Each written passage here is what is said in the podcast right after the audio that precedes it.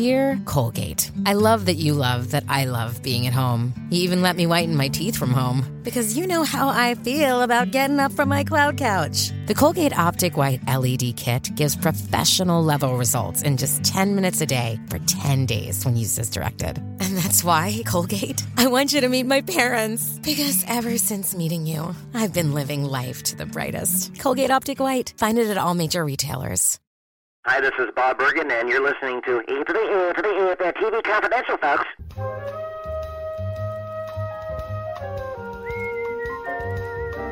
Ed Robertson welcoming you back to TV Confidential, radio talk show about television. We have said this before on our program. We will say it again now. If you ask the question, what does a producer do in television? Nine times out of ten, the answer will depend on who the producer is and how he or she runs their company. But even so, there are certain things that every producer in television must know how to do, especially if they want to be successful producers. That is the focus of an excellent new book by our guest, Mr. Cy Chermak. After beginning his career as a stage actor in New York, where he appeared in two Broadway plays, Cy moved to Los Angeles during the golden age of television, where he not only wrote for such anthology shows as Kraft Theater, Front Row Center, and Suspense, but developed a reputation as one of the best script doctors in the industry. That led Cy to an opportunity to produce The Virginian, the first 90 minute Western on television, which Cy produced for five seasons, as well as several other popular network shows, including Ironside, The Bold Ones, The New Doctors, Amy Prentiss, Kolchak, The Night Stalker, and Chips. Cy shares the wisdom he gathered as a producer in a new book called The Showrunner, which we will tell you more about in just a second. But first, Cy Chermak, welcome to TV Confidential.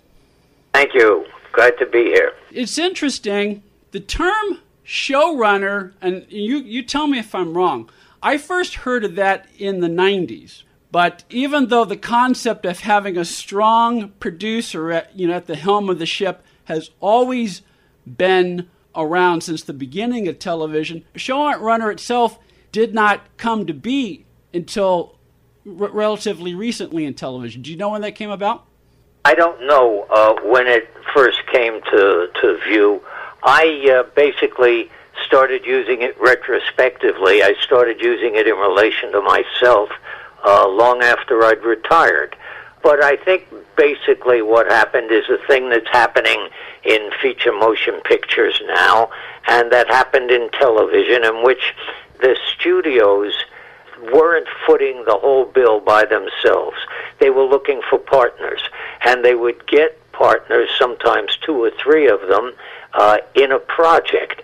And that meant that each partner had two or three people on his staff that they referred to as the executive producer or the producer or the co-producer or the associate producer and the shows had so many producers in them that I think the actual showrunners got a little annoyed about the fact that nobody really knew that they were the ones who was running the show. And so they started calling themselves the showrunner. Well, certainly in the era where you spend most of your book talking about, you know, the 70s and, and, early 80s, where it was the last vestiges of the real independence, or even where when you're working within a studio system such as Universal, if a show is assigned to Cy Chermak, pretty much everyone knew that that was going to have your stamp and that you were ultimately the boss. If it was later in my career, everyone knew that I was ultimately the boss in the business.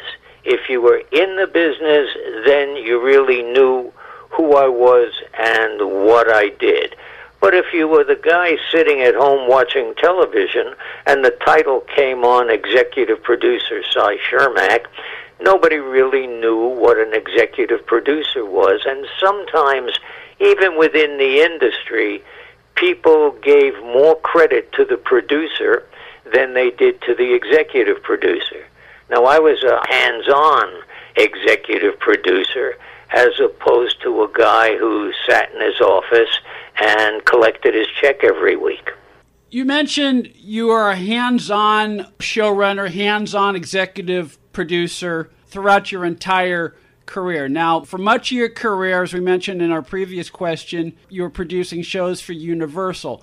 Did the fact that you were in a studio system, did that dictate the way you ran your shows, or would you have run your shows the way you did regardless of where you were?